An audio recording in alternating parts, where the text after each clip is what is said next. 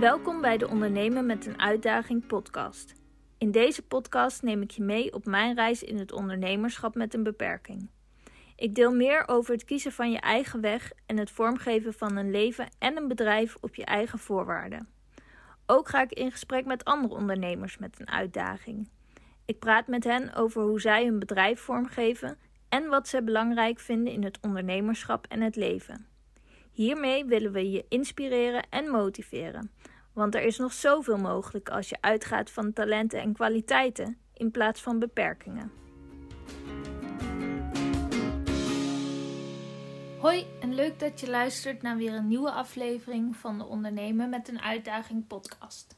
Wat ik vandaag graag met je zou willen bespreken is advies.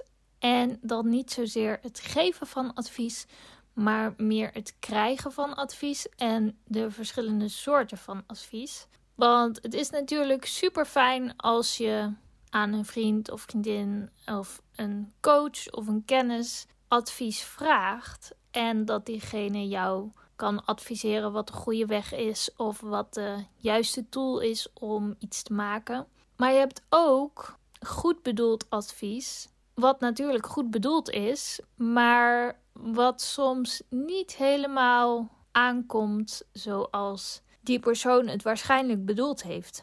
En persoonlijk ben ik geen fan van goed bedoelde adviezen, omdat deze vaak komen op momenten dat je er niet om gevraagd hebt.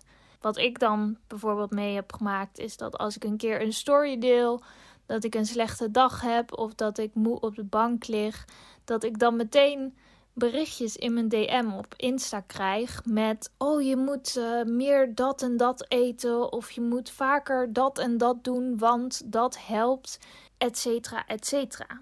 Maar de mensen die dat soort dingen sturen, die weten helemaal niet per se precies wat mijn situatie inhoudt. En die hebben bijvoorbeeld zelf geen chronische vermoeidheid, dus weten ze helemaal niet hoe je daarmee om kunt gaan. Of nou ja, dat het soms gewoon niet te voorkomen is. Of dat je soms gewoon goede dagen hebt en slechte dagen. En ook al heb je super geslapen, drink je elke dag een fruitsmoothie. Eet je vijf keer per dag uh, verschillende dingen die allemaal goed zijn voor je energie. Dan nog kan het zijn door de prikkels die je krijgt of door het werk dat je hebt gedaan dat het gewoon even niet zo lekker loopt.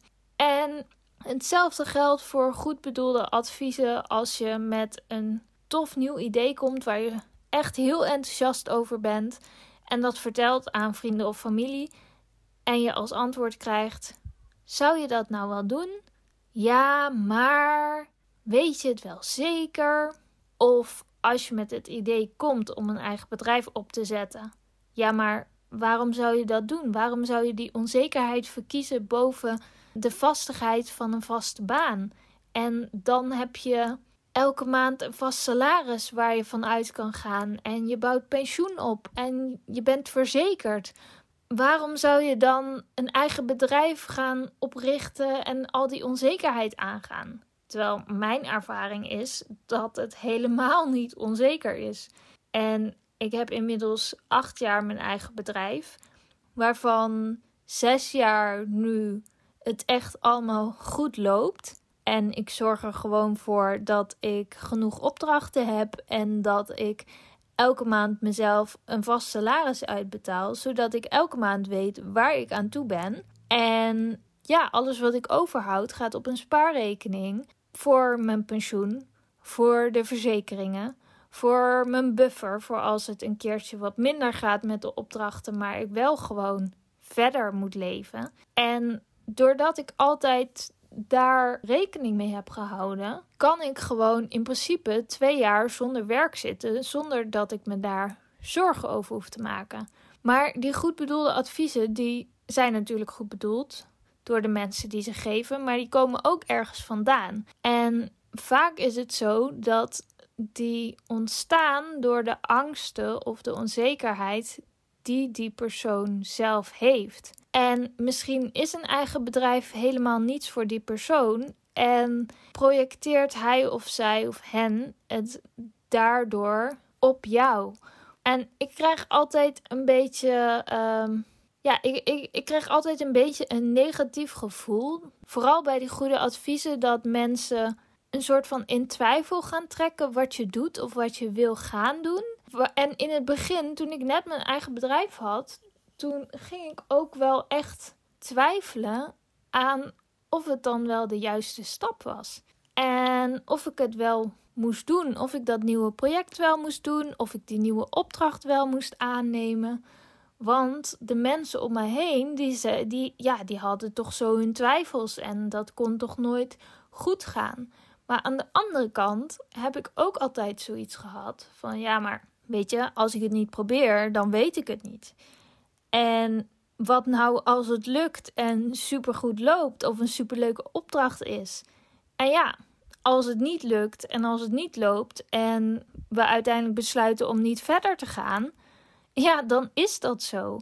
Maar dan heb je wel het geprobeerd. En um, ik denk dat dat het belangrijkste is. Want als je het probeert, dan weet je het niet.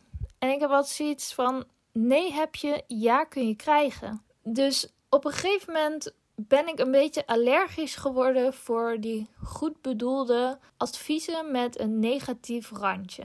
En dat heeft er ook voor gezorgd dat ik een beetje sommige mensen links heb laten liggen, omdat dat, die negativiteit die kost mij gewoon heel veel energie. En ja, ik heb chronische vermoeidheid. Ik heb daardoor al minder energie en moet spaarzaam met mijn energie omgaan. Dus dan steek ik het liever in positieve mensen en positieve dingen om te doen en dingen waar ik van geniet, dan in mensen die uh, ja, eigenlijk negatief zijn en die ook niet helemaal begrijpen waarom ik bepaalde keuzes heb gemaakt of waarom ik ben gaan ondernemen.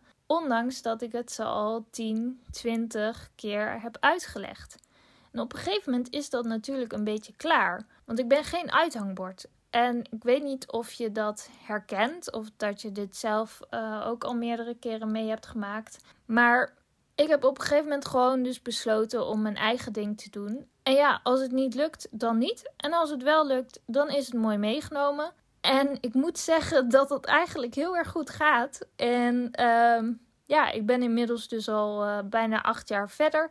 Ik heb een goed lopend bedrijf. Ik heb een buffer opgebouwd. Ik heb een pensioen opgebouwd. Dus eigenlijk heb ik niks te klagen. Ik kan leven zoals ik graag wil leven op mijn eigen voorwaarden. Ik kan werken wanneer ik wil werken, hoe ik wil werken en waar ik wil werken. En ja, wat willen mensen nog meer eigenlijk, toch? Ja, dus dat wilde ik even met je delen. Want soms kunnen die goed bedoelde adviezen er echt voor zorgen dat je aan jezelf gaat twijfelen. En ja, dat je gaat, gaat nadenken of je het allemaal wel goed doet. En ik denk dat dat heel jammer is. Want waarschijnlijk ben jij supergoed op, op weg. Of ben je eigen bedrijf op aan het zetten. En kan je eigenlijk gewoon elke hulp gebruiken die er is. En ga je lekker stappen zetten richting jouw toekomst. En dan zijn er mensen die je een soort van de grond inboren. Of jouw idee de grond inboren. Omdat ze zelf twijfels hebben. Of zelf misschien niet durven te ondernemen. Omdat het in hun ogen onzekerheid is. Terwijl het voor jou juist een hele grote stap en een hele grote kans kan zijn om een leven te creëren op je eigen voorwaarden. Dus wat ik je heel graag mee wil geven is: doe vooral wat voor jou goed voelt en kies je eigen pad. En ja, als de ene weg het niet is, ga dan in plaats van linksaf rechtsaf. En misschien is dat het wel voor jou. En ik hoop dat je op die manier richting jouw doelen kan werken. Ik ben heel benieuwd of jij wel eens met goed bedoelde adviezen in aanraking bent gekomen en hoe jij hier mee om bent gegaan. Laat het me vooral even weten. Stuur me een DM op Insta, ondernemen met een uitdaging. Of check de website en dan hoor ik je graag bij de volgende aflevering. Doei doei!